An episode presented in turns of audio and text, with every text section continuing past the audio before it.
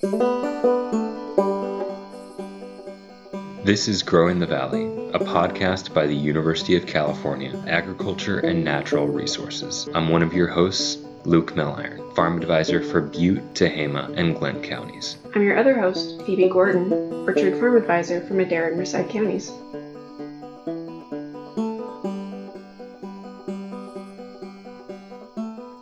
Today's podcast, uh, Luke and I are sitting down with Astrid Volder, who is a uh, faculty member at UC Davis in the Plant Sciences Department. That's right. Okay, great.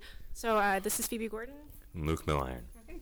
Well, thanks for sitting down with us today, Astrid, and we're going to be talking about roots today. So, Luke, did you want to start out with the first question? Well, I'll just have uh, Astrid introduce herself and a little bit of, of her background. Uh, well, I'm an uh, associate professor in the Department of Plant Sciences here at Davis. Before that, I was uh, uh, at Texas A&M, a faculty member at Texas A&M University for six years. And uh, most of my research throughout my whole period has been focused on how plants respond to stress. And gradually, I have become more and more interested in, in how roots respond to stress, really, because that seems to be the most neglected part of the plant, and yet the part of the plant that suffers the most when there are stressful conditions. Okay, great. So I guess that'll segue us into our interview, which is about roots. So, um, can you just describe a little bit about the process about how roots grow, explore the soil, and then start to actually, I guess we call it suberization, where they, they and uh, lignification, um, so where they, they become woody? Yeah, so when uh, so we, we talk about roots in terms of uh, population dynamics. So they generally we, we say they get born. There's uh, a, a cell layer on the inside of the root that basically determines uh, whether a lateral root gets born or not. And roots uh, push through the soil from the root tip. So they're getting pushed through the soil as cells behind the tip actually elongate. So you can almost think of it as, as, as a battering ram with the root pushing through the soil. So you need to have a soil that is uh, not too hard for that root tip to actually keep moving through the soil. And depending on the species and depending on the uh, age of the root, generally after about two weeks or so, uh, so the root tip has passed through the soil, but that tissue is sitting there. The root, main root starts suberizing, so it gets old enough that it starts making an outside layer that is protecting it from um, from drought or, or uh, any kind of insects or any kind of soil pests. Can you quickly tell us what the suberizing process is? What is it that protects them? Yeah, so the suberization process is when, when you're adding a, like a waxy layer almost uh, between the cells that are on the outside of the root. And as you can imagine, at that point, though, the root becomes uh, not very good anymore at water and nutrient uptake. So once the root starts browning, its functionality declines rapidly. But it's still a pipe that moves water towards the main tree. And so it's that zone then between the root tip and when suberization starts, that's really responsible for a lot of the activity in the root system, correct? It is, and and so if you if you think about it, uh, that tip uh, turns brown within about two weeks of the roots being born. So you really want a lot of those new, fresh white roots during the periods where you have high water and nutrient uptake needs. And because of that rapid turnover, essentially you kind of need continuous root growth to you know to have survival and a, and a healthy plant. You need this constant this constant turnover. Yeah, so you need this constant turnover and renewal. But we also know for for many trees uh, that that period actually more or less genetically is determined. So it tends to end somewhere late June, and it may or may not restart sometime in the fall. So you really want your, uh, particularly your nutrients, to be applied prior to the end of June. Where are the majority of roots located in most tree crops? So most of those fine roots that are doing most of the uh, nutrient uptake are generally located in the top two feet of the soil.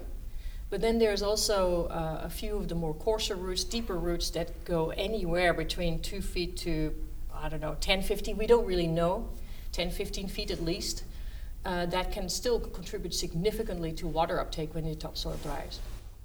So, when we think about fertilizer use and how that's coupled with irrigation, we're focusing on those top couple feet, but water uptake, particularly on maybe deep soils in the Sacramento Valley, you could have contribution in terms of uh, you know the water status of the, the tree from a from a really deep depth. Yes, yeah. But yeah, if so, if the nutrient uptake tends to happen uh, in, in that top layer. So this is why you see most fine root density overall in the top. Um, I guess I'll do a quick plug then for uh, pressure bombing. Um, that's why pressure bombing is so important because it actually measures what the tree is experiencing rather than trying to put something in the soil that's kind of approximating where we think the roots are, but may not actually be depending on the soil type. And thinking about that top layer and the fine roots and um, and the, the their growth relatively early in the season, how much damage can we do by conditions maybe staying saturated for a long time early on in the season with, with a lot of those fine roots towards the top? Yeah, so that could be potentially very detrimental. So during the periods of highest root production, uh, those roots need a lot of oxygen because growing uh, new tissue requires a lot of oxygen. And so when you have stagnant water conditions there, there is not enough oxygen to support new root growth. And if that is during a period that the plant has high nutrient demand and the roots cannot function, you can do a tremendous amount of damage those roots need oxygen because they respire just like us, right? Because we can't, they don't photosynthesize and they can't move what you get from photosynthesis other than sugars down to the roots. And most of that uh, respiratory energy is used for nutrient uptake. So it's one of the first things that, that shuts down is new root growth and then nutrient uptake. So often combined with prolonged stagnant water conditions, you will see nutrient deficiency symptoms. But not because the tree is actually not the tree truly is nutrient deficient, but fertilizing won't help. Indeed, and I feel like that just segues into there being some conditions certainly that are direct impact and, and the cause of of having an unhealthy top of the tree is really just you know uh, a disease or something else uh, going on uh, that is is truly foliar but so often, when you see a sick tree above ground, it's because the, the real cause is unhealthy roots. That's right, yeah, in many, many cases. So, when your root cannot take up nutrients for some reason, and if that's, for example, over irrigation, then you will see nutrient symptoms on top. You can add more nitrogen, that might help a little bit because you're really increasing the concentration. But the real culprit is you should reduce irrigation and allow those roots to actually grow in the soil. So I've gone on a farm call before where, you know, water main burst and so someone's orchard was flooded for about a week and in that entire area all those trees died. So how long does it take for roots to die in completely saturated conditions with stagnant water?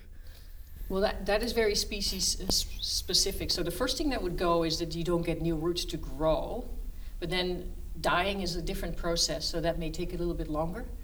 Some species can tolerate flooded conditions better than others. The one that I have most experience with is walnut.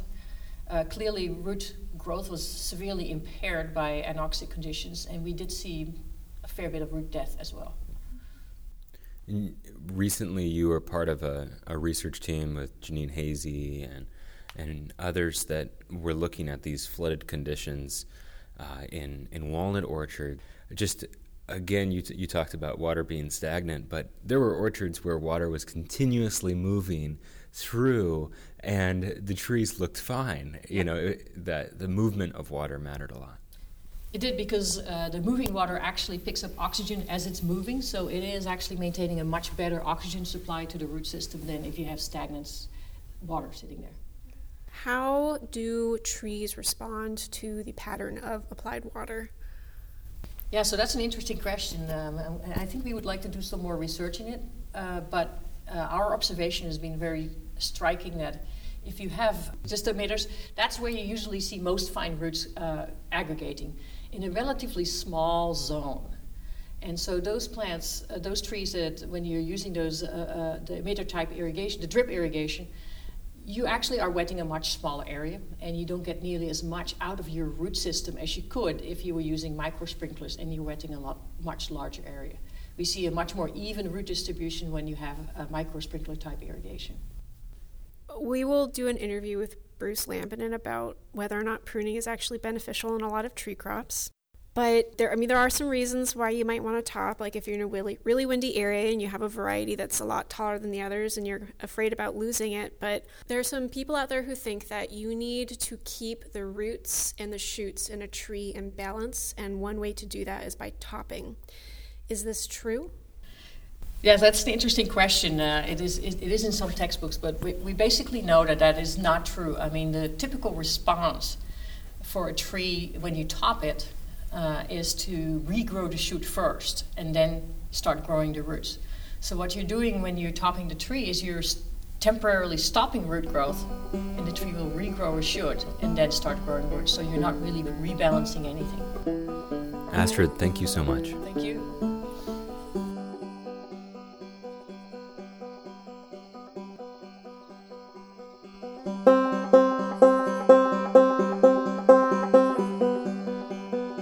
For listening to Growing the Valley, a UC ANR podcast. You can find out more about this episode at our website, growingthevalleypodcast.com. We would like to thank the Almond Board of California and the California Pistachio Research Board for providing funding. We would also like to thank my sister, Muriel Gordon, for writing and recording our theme music.